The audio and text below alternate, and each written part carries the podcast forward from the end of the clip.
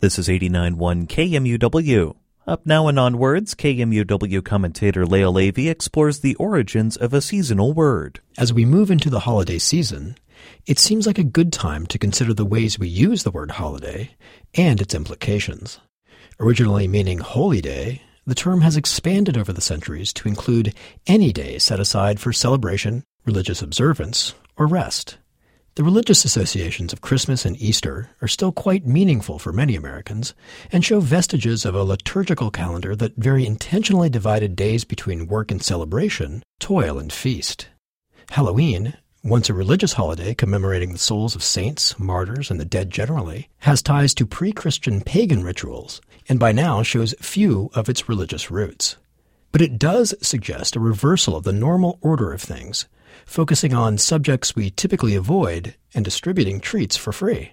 Some of us decry the secularization and commercialization of religious holidays.